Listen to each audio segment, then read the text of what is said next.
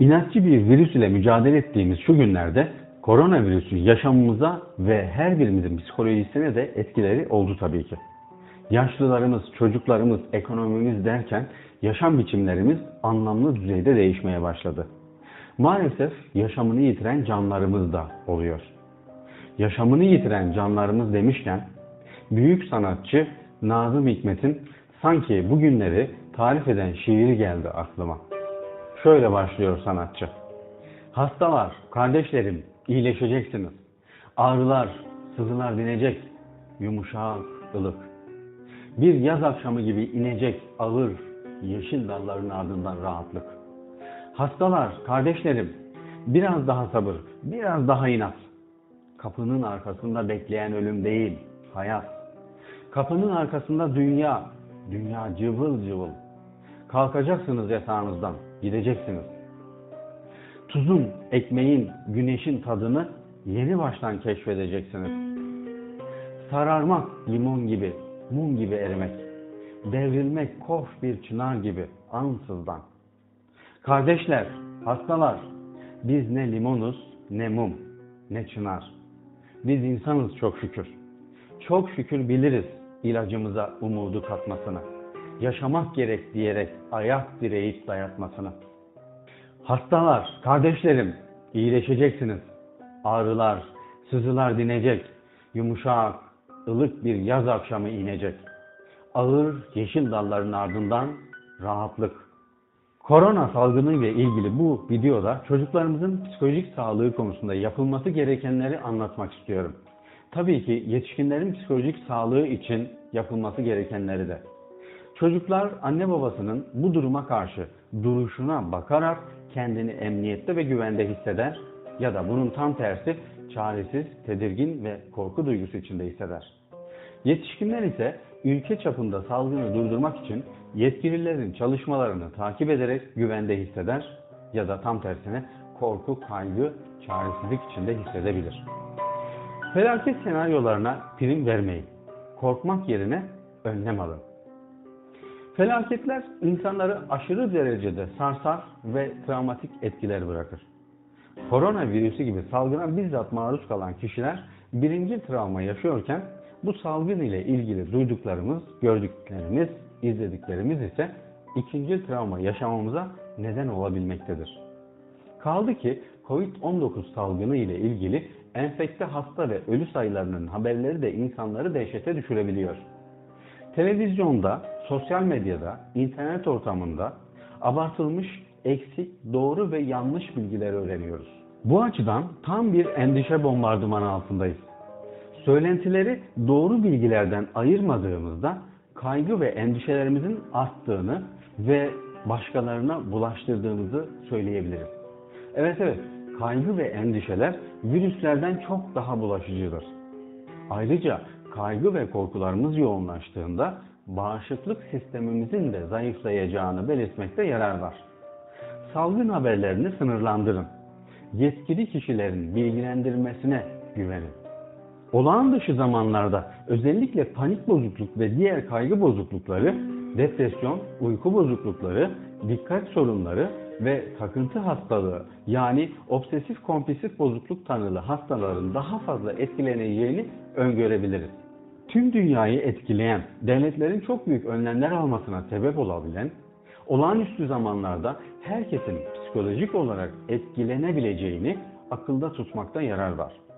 Kaygılı beklentiler içine giren kişiler sanki kendilerinin ve aile yakınlarının başına bunlar gelmiş gibi hissederek duygusal tepkiler gösterir, kaygılanır, sarsılır. Olağanüstü dönemlerden geçtiğimiz böylesi zamanlarda insanlar güvensiz, çaresiz, korku, endişe, belirsizlik kontrolünü kaybetme korkusu hissedebilir. Koronavirüs salgınıyla ilgili endişelenmek anlaşılabilir bir durumdur.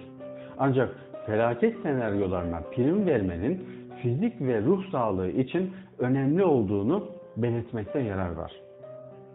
Felaket senaryolarına prim vermeyin. Önlem alın. Endişelerinizi azaltıp önlemlerinizi artırmak için. Birincisi Sağlık Bakanlığı ve yetkili kişilerden korunma yöntemlerini öğrenerek kendin ve sevdiklerin için önlem almalısın. İkincisi, kaygı ve endişelerini tetikleyen haberleri izlemeyi, okumayı, dinlemeyi sınırlandır. Gün içinde yalnızca belirli saatlerde bir ya da iki kez salgınla ilgili yeni haberleri takip et. Üçüncüsü, kitap okumanız, arkadaşlarınızla bağlantınızı sürdürmeniz, egzersiz yapmanız zihin sağlığınız için yararlı olacaktır. Dördüncüsü, hastalıktan psikolojik olarak etkilenmemek için sadece güvenilir kaynaklar takip edilmeli. Sosyal medyadan uzak durulmalı, önerilen tedbirler uygulanılmalı ve devletlerin tedbirlerine daha fazla güvenilmelidir. Beşincisi, neye inanıyorsan onunla karşılaşırsın. Olumlu, umutlu ve güzel inanç ve düşünceler içinde olmaya özen göster. Ve altıncısı, sağlıklı beslenme, düzenli uyku, spor yapmanın ruh sağlığı üzerinde de olumlu etkileri olacağını unutma. Yedincisi, endişelerinizi yakın bulduğunuz dost ve arkadaşlarınızla paylaşmanız yerinde olur. Ve sekizincisi, paniklemek, korkmak yerine kişisel önlemlerinizi almakta yarar var. Çocuklarınız endişeli mi? Çocuklar aşırı strese karşı yetişkinlerin verdiği tepkileri verme eğiliminde değiller. Bunun yerine dolaylı yollarla ifade ederler. Alt ıslatma sorunları, aşırı endişe ve üzüntü tepkileri, sürekli sorular sorma yoluyla içindeki endişelere cevap bulma arayışları, tırnak yeme, parmak emme gibi davranışlar, huysuzluk ve öfkelenme, uyku sorunları, korkulu rüyalar, yalnız uyuyamamalar, vücudunun değişik bölgelerinde ağrı, mide bulantısı şikayetleri yoluyla endişelerini dile getirebilirler. Peki bu konuda neler yapabilirsiniz? Öncelikle kendi endişelerinizle baş etme yollarınızı çocuğunuzla paylaşabilirsiniz. Korku ve kaygılarının normal olduğunu ona anlatabilirsiniz. İkincisi, çocuğunuzun korku ve kaygılarını anlatmasına, duygularına açıklık getirmesine izin vermelisiniz. Üçüncüsü, çocuğunuza korkma derken yetişkin olarak sizin kaygılar ve korkularla yaşamanız tutarsız olacaktır. Bu nedenle öncelikle siz korkmayın, önlem alın. Dördüncüsü, öncelikle çocuğunuz için model olun. Çocuğunuz aile içinde güvende hissetmelidir. Çocuklara yapacağınız açıklamalar basit, açık ve anlaşılır olmalıdır. Yetişkinlerin yapması gereken kişisel hijyen, beslenme, sosyal ilişki kısıtlamasını anlatabilirsiniz. Çocuğunuza açık ve yalın sorular sorun ve duygularını ifade etmesine fırsat verin. Açıklamalarınızda dürüst ve saydam olmaya özen gösterin. Tehlikelere değil, alınması gereken önlemlere odaklanın. Çocuklarınızın kaygılarını küçümsemeyin. Onları dikkate almama gibi bir yanlış içinde olmayın. Kendilerini ve arkadaşlarını nasıl koruyabileceklerini onlara anlatın ve uygulamalı gösterin. Çocuklarınıza güven verin. Aile olarak her şeyin üstesinden gelebileceğiniz konusunda onlara destekleyici konuşmalar yapın. Her zaman ve her koşulda onların yanında olmalısınız. Sakin ve kontrollü olmaya özen gösterin. Farkında olmasanız da çocuğunuz ayrıntılara fazlasıyla dikkat edecek ve kaygılarınızın ona bulaşması söz konusu olacaktır. Çocuklarınızı gözleyin.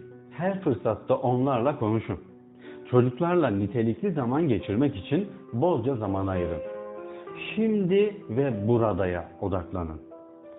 Bu tüm aileye iyi gelecektir. Unutma, sen değişirsen dünya değişir. Bugün bundan sonraki yaşamının ilk günü.